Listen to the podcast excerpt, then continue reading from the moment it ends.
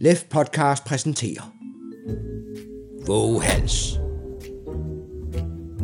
Med Katrine Hansen som i Daily Boudoir og Daniel Skomorowski som Claude Voyage. Første sæson Museet Nattevagterne Claude og Idali har en travl nat, heriblandt at fange en indbrudstyv, for hvem det dog lykkedes at bestikke Claude til at komme fri.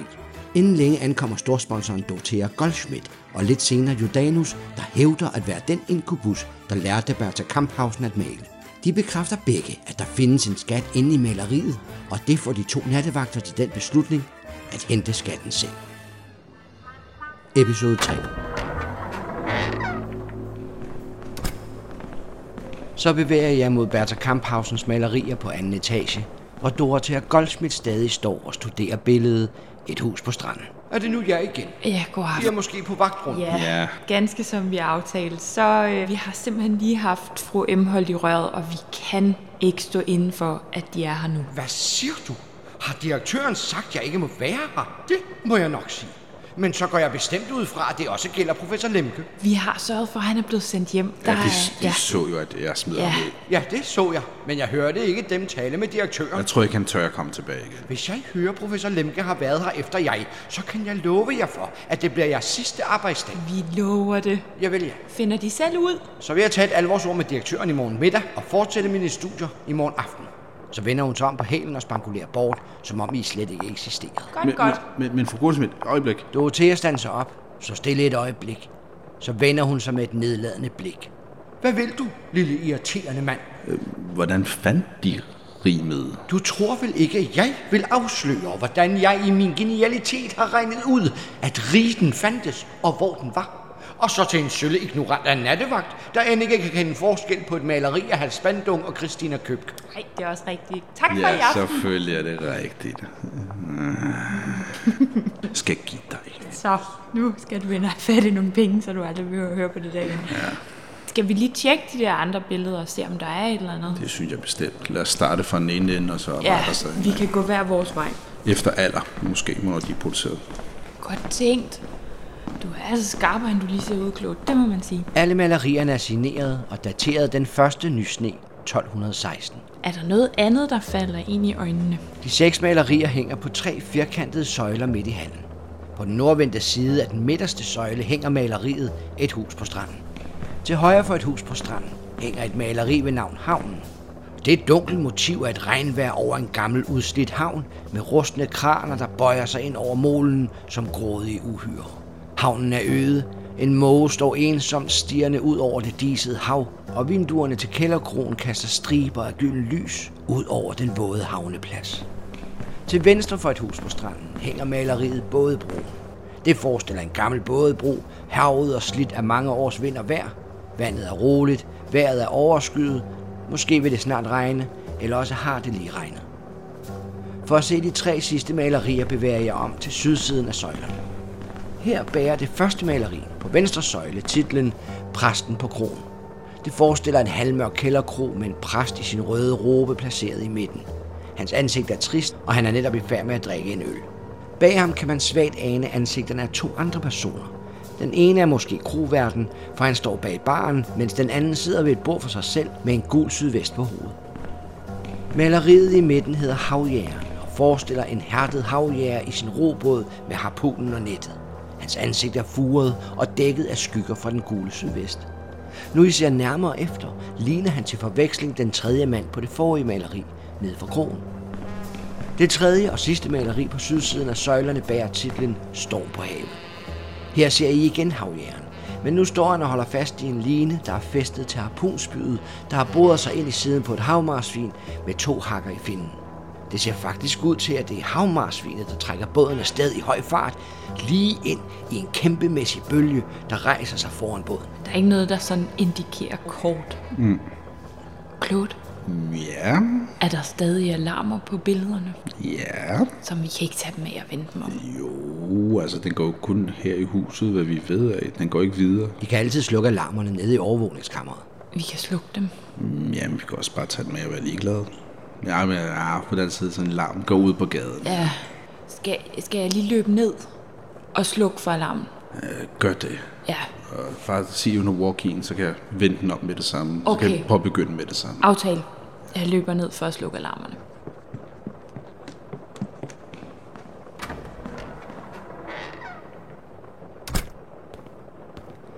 Netop som du åbner døren til personalestuen, kan du høre en svag stønnen og smaskende lyd. Smaskelyd. Der står jo Danus og snaver med Dorothea Goldschmidt, bøjet ind over spisebordet og hånden oppe under hendes skjorte. Okay. Mm, Godt. Øh, Jeg, snik, altså, jeg sniger mig ind. Du lister stille ind og bevæger dig så stille som muligt mod overvågningskammeret. Ubemærket. De virker heldigvis optaget af hinanden. Snille 14. Uh, nej. Ved et uheld støder du ind i en stol, så det skræmmer. Dorothea åbner øjnene og ser på dig. I det samme skubber hun Danus bort og retter på skjorten. Står de der og lurer? Ah, det, øh, det skal I ikke tænke på. Jeg så ingenting. Jeg skal bare lige have fat i den her knap. Jordanus sender dig et smil, før han vender sig mod Dorothea. Tag dig ikke af hende. Hun er snart væk igen. Så kysser han hende og afværger hendes modstand med et enkelt strøg over hendes ryg. Okay. Jeg, jeg, Dorothea, har du det godt? Nu er hun igen dybt optaget af Jordanus og fejrer dig væk med en håndbevægelse. Fejrer mig væk. Super. De skal bare have lov. Så forsvinder du ind i overvågningskammeret og slukker for alarmen på Bertha Kamphausens malerier. Teknologi 10. Ja. På krystalskærmene kan du se Claude, der betragter malerierne med hænderne samlet på ryggen. Nå, jeg, jeg kalder dem. Øh, Så er der slukket. Jeg, jeg kommer op. Modtaget. Jeg tager det første billede af. Jeg går tilbage. Da du kommer ud i personalestuen, ligger Jordanus og Dorothea hen over spisebordet, kun halvt påklædt. Godt, godt, godt. Jeg smutter.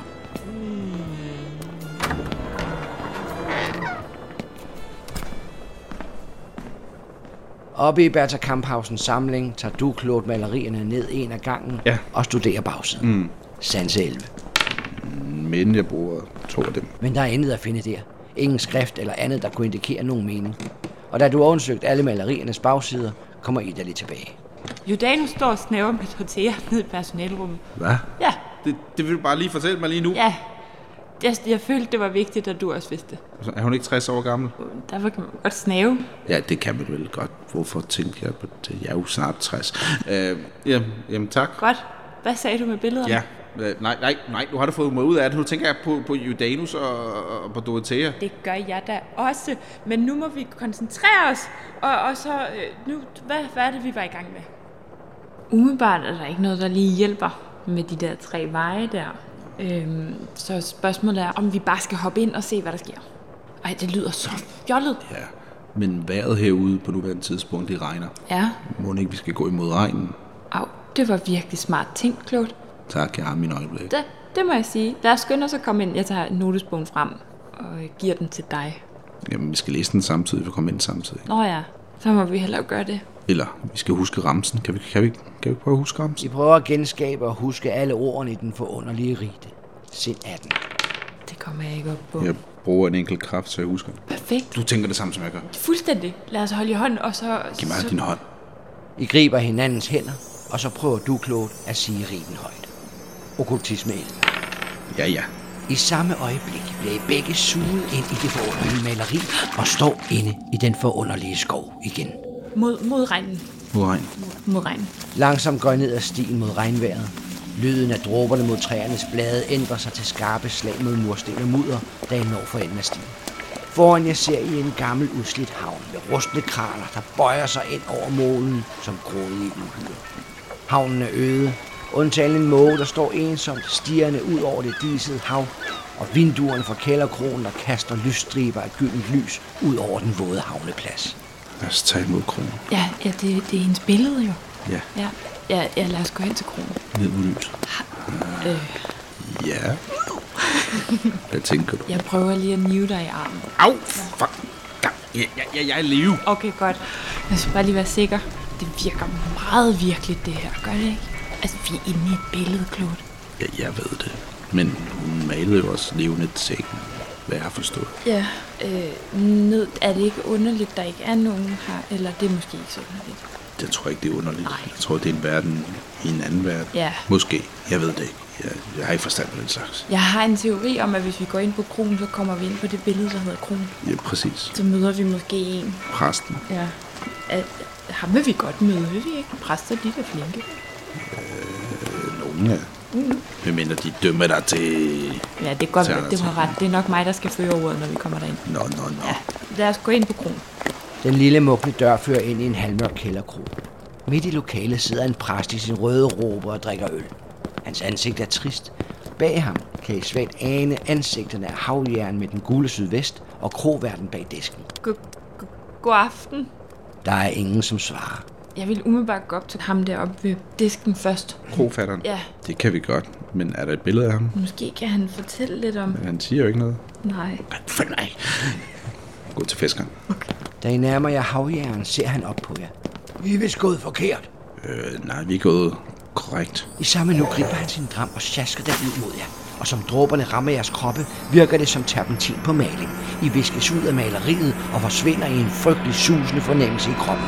Sekundet efter dumper I ud af maleriet og ligger på gulvet i Bertha Kamphausens samling. Tilbage i museet. Tilbage på museet, ja. Nej! Nej, Jeg sagde, vi skulle have snakket med krofatter først. det kan vi gøre nu. Skal vi da så... Hvad, hvad er klokken? Jeg ved, ja, hvad er klokken? Klokken er 10 minutter over to. Det vil sige, at tiden er stået stille. Der er øjensynligt ikke gået noget tid, mens I har været inde i maleriet. Vi gør det igen. Okay, jeg, jeg tager fat i din... Så tager I hinanden i hænderne og prøver at fremsige ramsen igen.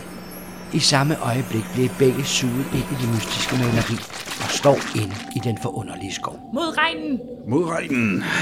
Langsomt går I ned ad stien mod regnvejret. Lyden af dråberne mod træernes blade ændrer sig til skarpe slag mod mursten og mudder, da I når enden af stien. Foran jer ser I en gammel udslidt havn med rustne kraner, der bøjer sig ind over målen som grådige uhyre. Havnen er øde.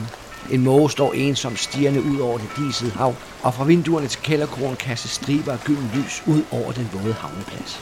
Et klogt.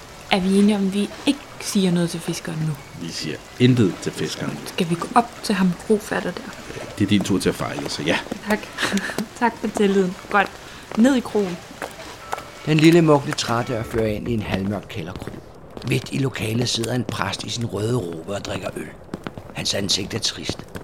Bag ham kan I svagt ane ansigterne af havjægeren med den gule sydvest og kroverden bag disken. God aften. Jeg går lidt hen mod ham. I går op til kroverden. Han stiger medledende på jer og skænker to store skib øl fra fad. Værsgo, drik. Tak for det. På huset måske. Sådan er jeg malet. Men drik nu. Øh, jeg lugter lige... Den dufter godt af kraftig maltet øl. Ja, jeg spilder ikke noget. Okay. Du griber kruset og drikker. Det smager af terpentin, og det opløser dig, så du forsvinder for øjnene af det. Hvis der var noget lunken. For Man skal jo ikke tage imod gratis øl. Øhm, Drik. ja, du, du vil helst ikke have, at vi er her. Sådan er jeg malet. Men det her er den forkerte vej. Drik. Men, men må jeg spørge om en sidste ting, så skal jeg nok drikke. Denne vej er den forkerte. Hvad for en vej skal vi så gå? Drik. Ja, en, et, et sidste, aller, aller, aller sidste spørgsmål. Kender du noget til et fyrtøj? Det fyrtøj må aldrig forlade huset på stranden, væser kroverden. Hvor- hvor- hvorfor ikke? Og drik så nu. For, men, men bare et Han sidste... griber dig i nakken og tvinger øllen ned i dig. Det smager af terpentin.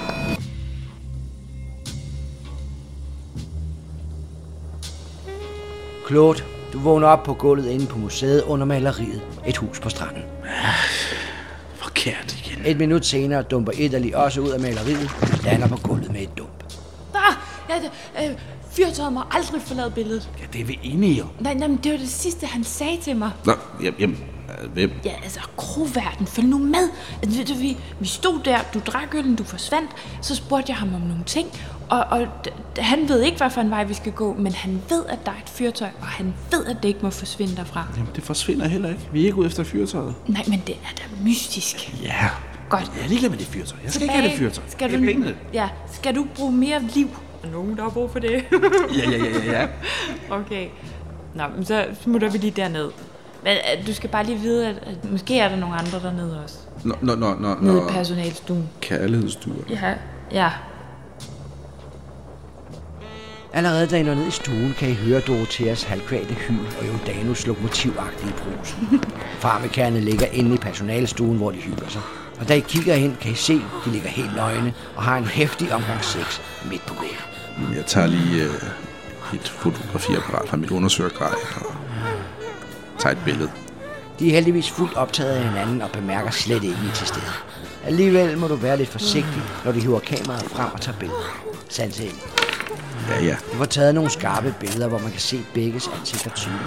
I mellemtiden har Ida lige hentet farmekatten til. Det er til afpresning, hvis det bliver grov for dig. Det siger vi bare, det er. Det er det altså. Godt. lad, os, lad os komme tilbage.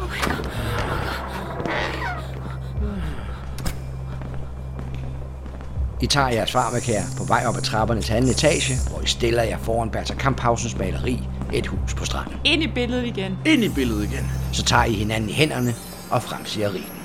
Okkultisme 7. For tredje gang bliver I suget ind i det mystiske maleri til den forunderlige skov. Langsomt går I ned ad stien mod regnvejret. Lyden af dråberne mod træernes blade ændrer sig til skarpe slag mod mursten og mudder, da I når enden af stien.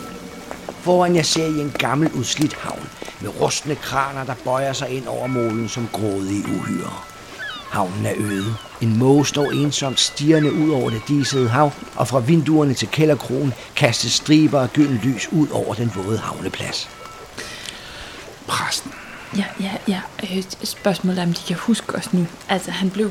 Det, det gik lidt vildt for sig. Nu har jeg ikke været så tit i slagsmål og sådan noget, men, men det var lige ved, at han greb fat i mig og tvang mig til Ej, at nej. drikke den der øl. Alt er godt. Du har jo den der på siden. Nå, nå, nå min, min pistol. Ja, jeg ved så ikke, om den virker, men du har en. Ja, det er kun i nødstilfælde, men Ja, du har tro derude. det, det er en god pointe. Du er ikke så dum, som du ser ud, Claude. Jeg har mine øjeblikke. Lad os komme ned og snakke med præsten. Ja, lad os gøre det. Den lille mugne trædør fører ind i en halvmørk kælderkrog. Midt i lokalet sidder en præst i sin røde robe og drikker øl. Hans ansigt er trist. Bag ham kan I svagt ane ansigterne af havjægeren med den gule sydvest og kroverden bag disken. Vi går til præsten.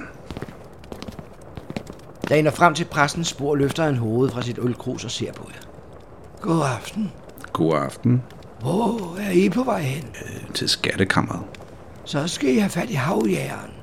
Det er ham derovre. Han peger med en lang kroget pegefinger mod havjægeren med den gule sydvest, der sidder ved sit eget bord i baggrunden. Så det er rækkefølgen som en kombination på et pengeskab. Det vil sige, nu har vi taget sekstallet, så skal vi over til et nital. Gud, hvor er du klog. Jeg har mine øjeblik. Over til fiskeren. Øh, goddag. God aften. Sæt jer ned. Tak. tak. Tre gode krusklipperøl og tre dram herned, råber han til kroverden, der kort efter kommer ned med det forlangte.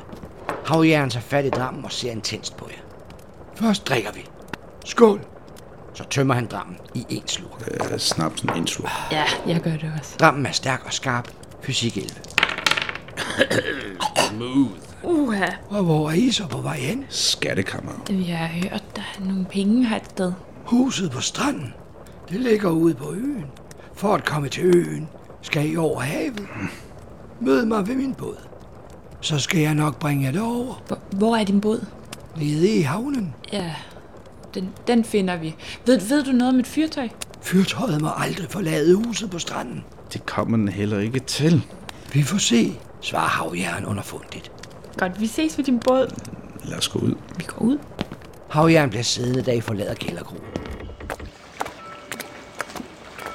Det regner stadig, da I træder ud i den gamle udslidte havn, hvor rustne kraner bøjer sig ind over målen som grådige uhyre. Havnen er øde. En måge står ensomt stigende ud på det disede hav, og nede ved bådebroerne vipper en fiskekutter, en båd og en motorbåd på den gyngende havoverflade. Vandet klukker mod molen og sjapper mod bådebroernes pæle.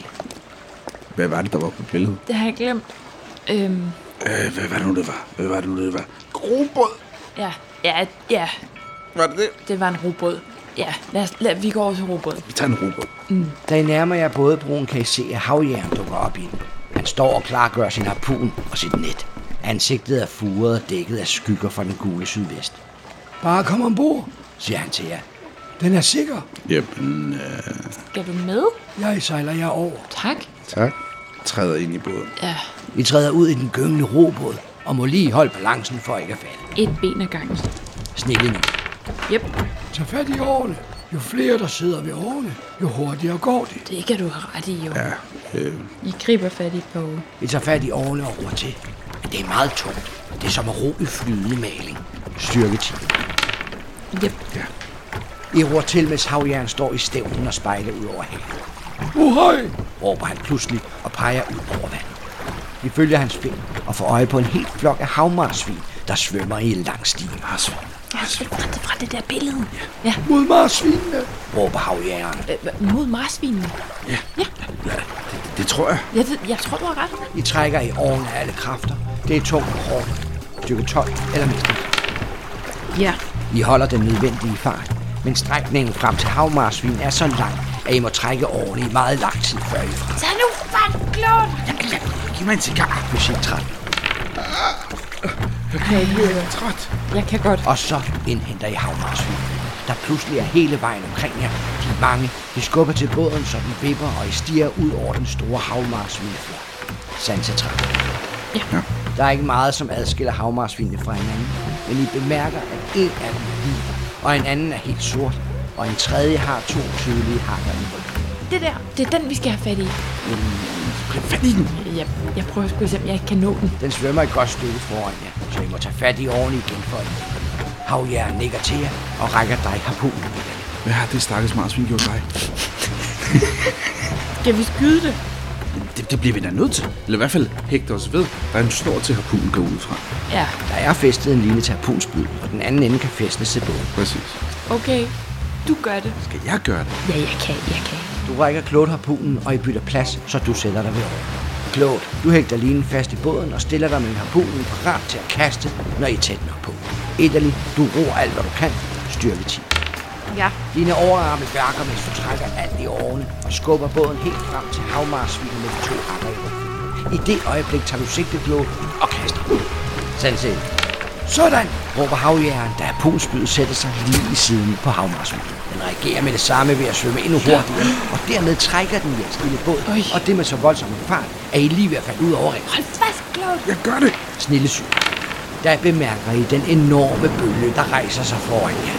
Havmarsvinet med de to hakker i rygfinden styrer jeres båd lige hen imod den. Pas på bølgen! råber havjæren. Brug til, klon!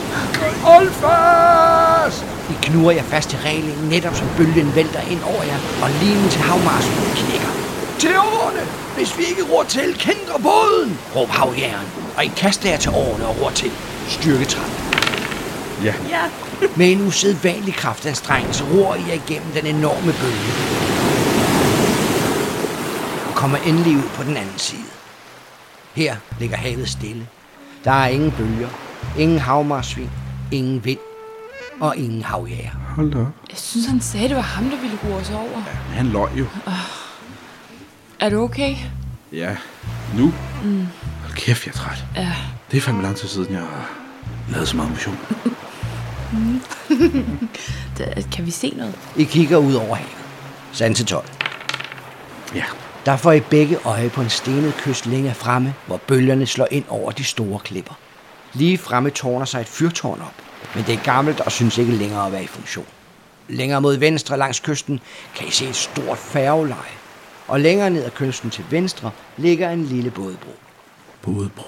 Ja, det er oplagt. Lad, lad os, øh, altså, er det der marsvin bare væk? Har ingen marsvin at se noget sted. Det, det er jeg glad for. Det er jeg også glad for. Ja. Ja, så valgjager det bliver jeg aldrig. Nej, nej. Den Ja. ja. behøver vi ikke at skrive på CV'et. Godt, lad os komme over til den bådbro. Og så så. Så tager I atter fat i ovnen og ror det sidste stykke vej til den lille båd. Fysik 9. Nej. Træk nu til for søren da. Hvor skal jeg gøre alt arbejdet? Endelig når I frem til de muslingebeklædte pæle, der holder både broen over havoverfladen. Robåden skuer mod træværket. Nå, øh, op med os. Ja. Øh, og hopper op på bådbroen, og øh, altså, sætter lige båden fast også. Ja, for sikkerheds skyld. De mørnede træplanker giver sig under jeres fødder, da I træder op på broen. Og foran jer ligger den stenede klippekyst, så langt I kan øjne til begge sider, hvor bølgerne skvulper grådet op mod stenene. Har I ensomt, men når I ser rigtig godt efter, kan I se en skov længere inde på øen. Afsted mod den. Jamen, måske skulle vi tage det rent med for sikkerheds skyld. Til harpunen. Nå, ja, go- god idé. God idé. Altid være forberedt. Ja. Napper rebet fra harpunen. Det er en temmelig udmattende tur at vandre hen over de mange klippesten mod skoven. At klatre op og ned af dem, fysik 7. Ja. Endelig kommer I frem til skoven, og den viser sig at være en regnskov. Den er fuld af liv, svulstig og frodig, og I kan høre, hvordan regnen falder ned på de utallige træers blade. Ikke langt fra jer finder I en dyresti, der fører ind i skoven. Vi kan jo kun følge den, tænker jeg. Vi må bare blive ved med at gå, tænker jeg også. Øh, men, men hold lige øje det, altså, med alt muligt. Skal vi måske binde rebet til hinanden? Ja.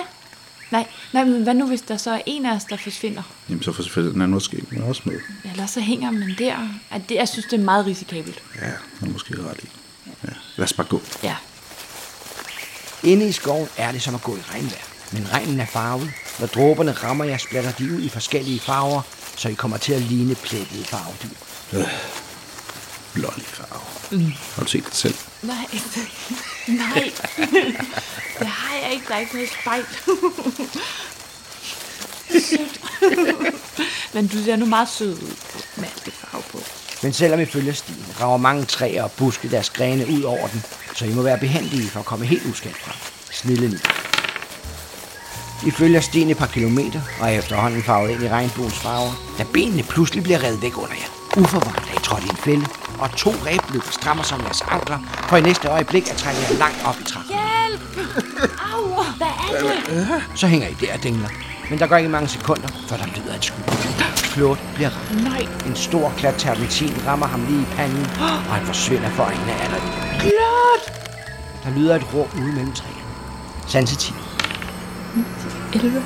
Katten er min! Så lyder der et skud til. Du bliver ramt af terpentin og vælter af dig ud på museets gulv foran Bertha Kamphausens maleri. Skatten er min! Der, der, der var en, der råbte et eller andet. Nej, den er vores. Den er ikke din. Der var en, der råbte, skatten er min. Er vi lige blevet skudt? Ja. Mærker om alt er okay. Lad os ned i rummet igen. Vi skal ind igen. Ja, ja. Jeg har brug for en pause. Altså, det- jeg har... Nej, nej, nej, nej, nej. Du skal have nogle øh, piller og Ja. farmika, så er vi der. Og en kop kaffe også. Jeg, jeg skal lige trække vejret. Åh, Ah, jeg vil ønske, at jeg havde Zoom lige nu. Ned i, vi går ned i pauserummet der. Regnen hammer stadig mod museets mure og ruder, da I vender tilbage til personalestuen. Her sidder Jordanus alene. Han er nøgen, men har nonchalant lagt en skjort over skødet. Han smiler til jer, tager et væs på det lange cigaretrør. Judanus, tak for venligheden. Det var ingenting. Husk på, det er min natur. Det er dog langt vigtigere, at I er tilbage. Har I fyret tøjet med til mig? Øh, nej, jeg er ikke nået målet endnu. Men der er nogen derinde åbenbart, der beskytter skatten og siger, skatten er min. Der er nogen, der har skudt os. Ja, Er der nogen derinde? Der er nogen derinde. For det sagde du ikke noget om, da vi gik derind. nej. Jeg anede ikke, der kunne være nogen derinde. Nå. Det burde du måske have vidst. Ja, Du er i sandhed et intelligent menneske, Italien. Nu jeg tænker over det, burde jeg jo nok have regnet det ud. Peter von Hess, Og hvem er så Peter von Hess, om man må spørge? en af Bertha Kamphausens bekendte. Altså, en slags elsker. En elsker, ja. Han nedstammede fra den magtfulde regianske adelsfamilie von Hess, men de mistede jo alt under Storregias opståen tilbage i 1140'erne, og derfor voksede han op i fattigdom. Han levede som håbefuld maler i Assidur, og det var her, han mødte Bertha Kamphausen. Men han var en elendig maler, Han var en elendig maler. og han kunne ikke leve af det. Jeg ved ikke, hvordan Peter von Hess fandt ud af det, men en dag kom han til mig, for jeg skulle lære ham den samme malerkunst, som jeg havde lært Bertha Kamphausen. Det kunne der naturligvis ikke være tale om. Det gjorde ham meget vred. Han var undsulet og misundelig på Bertha Kamphausen. Jeg hørte ikke mere fra ham, men han er den eneste, jeg kender til, der også kender maleriernes hemmelighed. foruden os. Tankevækkende, at du ikke lige følte, at du skulle dele den information med os. Det har du nok ret i, men jeg overvejede det end ikke, fordi jeg slet ikke tænkte på den mulighed. Nej. Men hvordan vil du så gøre af ham? gør af ham? Det ved jeg sandelig ikke. Men jeg er sikker på, at I to gæve nattevagter nok skal finde en løsning. Så tror jeg nok lige, at prisen den er stedet. Det beløb, I får fingrene i, er langt mere, end I nogensinde kunne drømme om. Jeg, jeg skal have noget mere. Skal et fyrtøj? Ja. Det giver da ingen mening, at jeg skulle betale jer med det, jeg beder jer om at hente til mig. Nej, jeg har noget, der er meget bedre. Min krop. Ellers tak. Nå, Det gælder jer begge to. Jeg er ikke kreds. Kredsen? Hvad biler du dig ind? Det var på ingen måde for at fornærme. Men I sagde selv, I ville have mere, ikke sandt? ja. Og jeg er jo en inkubus. Og det er jo netop min krop, jeg skal levere, når nogen beder om mere. Godt. Kender du en succubus måske? Vi, vi, Min søster er succubus. Den henrivende Evina med det grønne hår. Klot, vi går i tænkeboks, inden vi beder om mere. Søg. Åh, oh, jeg forstår. I vil tale hemmeligt. Jamen, så nynner jeg igen. Og sætter måske lidt kaffe over. Så går ud i hånden.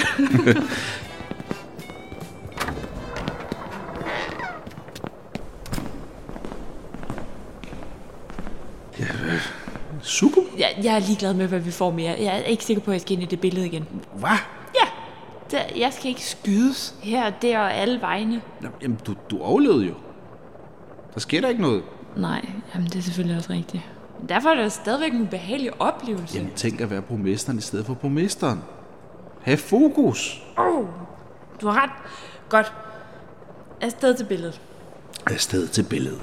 Så vender I tilbage til Bertha Kamphausens maleri Et hus på stranden. I griber hinanden i hænderne og siger rigen. I samme øjeblik bliver I suget ind i det mystiske maleri til den forunderlige skov. Claude, Ja, skal vi prøve snevejen? Ej, det er den forkerte. Jeg er rimelig sikker på. Det er det vejr, der er udenfor, der påvirker det. Og som sagt, dit pengeskab. Klik, klik, klik, klik. Klik, klik, klik, klik. Ja, Regn. ja. Godt. Mod regn. Langsomt går I ned ad stien mod regnvejret. Lyden af dråberne mod træernes blade ændrer sig til skarpe slag mod mursten og mudder, da I når enden af stien.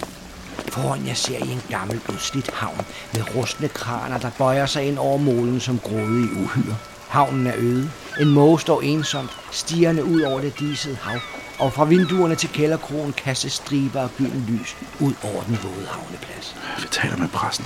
Vi skal igennem alt det her igen. Og det kommer vi til at gøre endnu en gang, hvis vi havner i en ny fælde. Godt, så ekstra opmærksom nu. Ja, nu kan jeg love dig, for jeg går ind i junglen, og så skal jeg begynde at jage ham. Okay, klogt. Den lille mugne dør fører ind i en halvmørk kælderkrog. Midt i lokalet sidder en præst i sin røde robe og drikker øl. Hans ansigt er trist.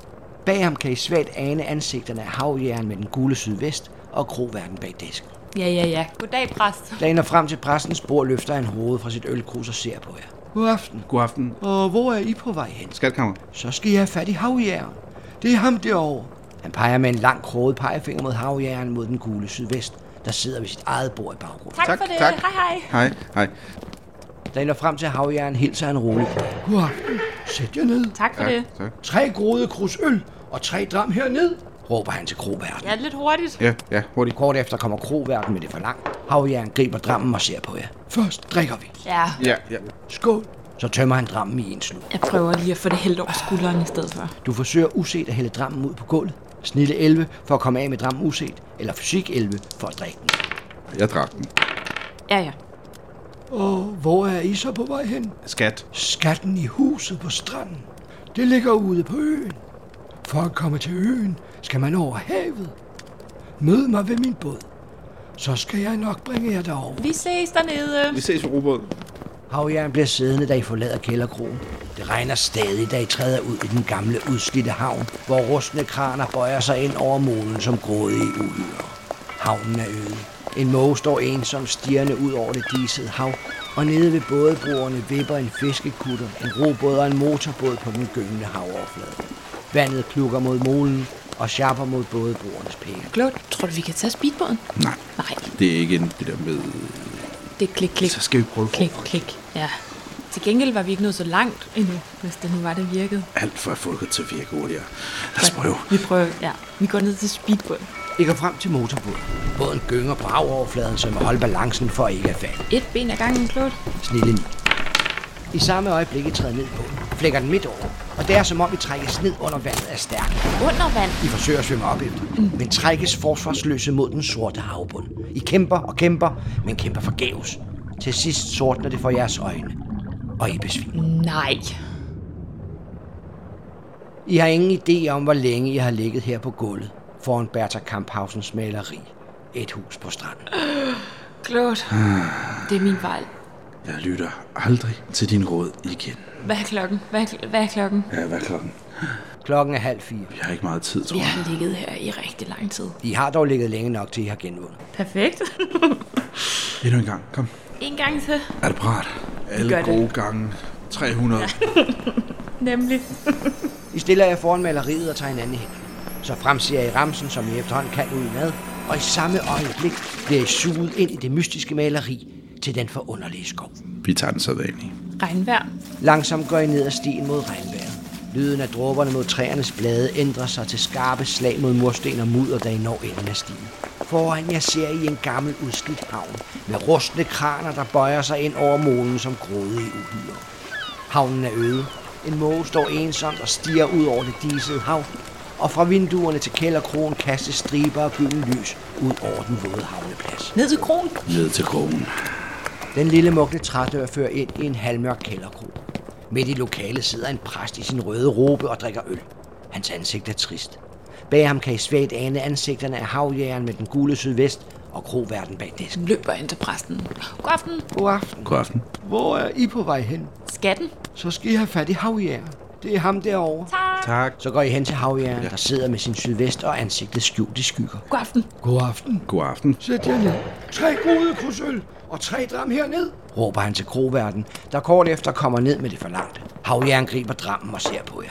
Først drikker vi. Ja, ja, ja. Skål. Så tøpper han drammen i et slug. Jeg vil godt lade, som om jeg ikke drikker den. Kaster den over skulderen Denne også. gang forsøger I begge at hælde drammen uset ud. Snille ni. Yep. Og hvor er I så på vej hen? Skatkammeret. Skatten i huset på stranden. Den ligger ude på øen. For at komme til øen skal man over havet. Mød mig ved min båd. Så skal jeg nok bringe jer derover. Vi ses ved båden. Se. Havjæren bliver siddende, da I forlader kælderkrogen. Og det regner stadig, da I træder ud i den gamle udslidte havn, hvor rustne kraner bøjer sig ind over moden som grådige uhyre. Havnen er øde. En måge står ensomt, stirrende ud over det disede hav, og nede ved bådebroerne vipper en fiskekutte, en robåd og en motorbåd på den gyngende havoverflade. Vandet plukker mod molen og sjapper mod bådebroernes pæle. God båd. Godt. Ja. Da I nærmer jer robåden, kan I se havjern dukke op igen. Han står og klar, gør sin harpun og sit net. Ansigtet er furet og dækket af skygger fra den gule sydvest. Kom bare ombord, siger han til jer. Men er sikker. Tak, tak. Et ben ad gangen klogt. Ja. I træder ned i den gyngende robåd og må lige holde balancen for ikke at falde. Snille ind. Tag fat i årene, siger havjern. Jo flere der sidder ved årene, jo hurtigere går det. I tager fat i årene og roer til. Men det er meget tungt. Det er som at ro i flydende maling. Styrke til. Mm. I roer til, mens havjæren står i stævnen og spejder ud over havet. Uhøj! råber han pludselig og peger ud over vandet. De følger hans finger og får øje på en helt flok af havmarsvin, der svømmer i en lang sti. Der er det. Der er det. Mod marsvinene! råber havjægeren. I trækker i årene af alle kræfter. Det er tungt og hårdt. Styrke 10 eller mist en kraft. Ja. Så indhenter I havmarsvinene. Pludselig er de hele vejen om jer. De er mange. De skubber til båden, så den vipper, og I stiger ud over den store havmarsvineflok. Der er ikke meget, som adskiller havmarsvinene fra hinanden.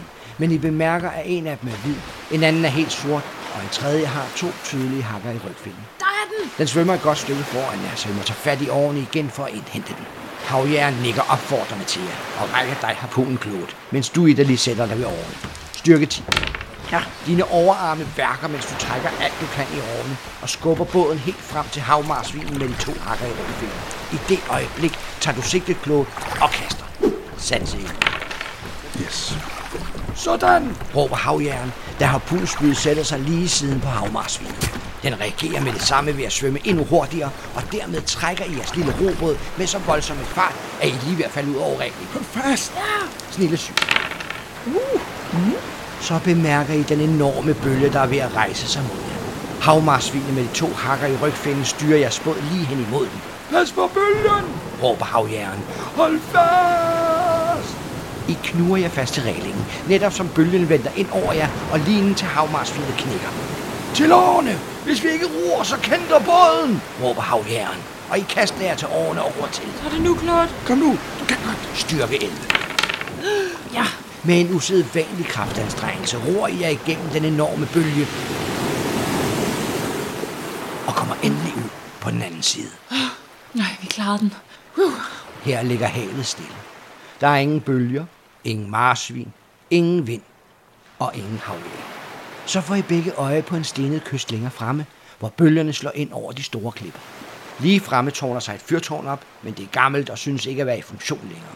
Længere mod venstre langs kysten kan I se et stort færgeleje, og længere ned ad kysten til venstre ligger en lille bådby. Hvad, hvad, var, hvad var det nu, vi gjorde nu? Bådbro. Bådbroen. Bådbroen. Ja. Ja. Lad os se, hvad der er. Så tager I atter fat i oven og ror det sidste stykke vej hen til bådebroen. Endelig når I frem til de muslingbeklædte pæle, der holder bådebroen over havet. Robåden skuer mod træværket, der I ligger til. Ej, Ah, ja, ja. Åh, for helvede, de der vabler, jeg får vabler. Ej, Ej. klog for helvede. Men det gør ondt. Du må jo tage dig sammen. Vi skal ikke... øh, Det er simpelthen, vi er kommet for langt til at ryge ud nu. Jamen, jamen vi er ikke røget ud. Jeg har bare ondt i min hånd nu, altså. Ja, De mørnede træplanker giver sig under jeres fødder, da I træder op på bådbroen. Foran jer ligger den stenede klippekyst, så langt I kan øjne til begge sider, hvor bølgerne skvulper grådet op mod stenen. Har rimelig ensomt, men når I ser rigtig godt efter, kan I se en skov længere inde på øen. Lad os gå op i skoven. det er nu, vi skal være forsigtige. Rebet. Rebet. Og, og, og, og hold nu kig efter en vis her Peter. Ja, jeg tror, at jeg må begynde at bruge min gamle kugle igen. Ja. ja, vi skal i hvert fald holde øje.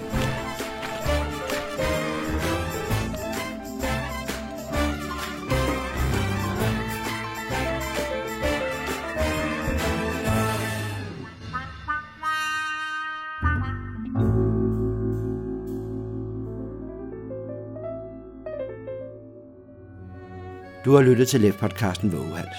Mit navn er Jakob Octavius Jarlskov, og jeg producerer levende historier sammen med mine dygtige spillere og uundværlige sponsorer. Alle LEF-podcasts er gratis, og vi har brug for din hjælp. Gå ind på patreon.com, bliv en del af holdet og se, hvad du får som sponsor. Du kan også støtte ved at like og dele os, for du er vores bedste ambassadør. Vågehals er produceret af levende eventyr og fantasi. Find os på lefnet.dk.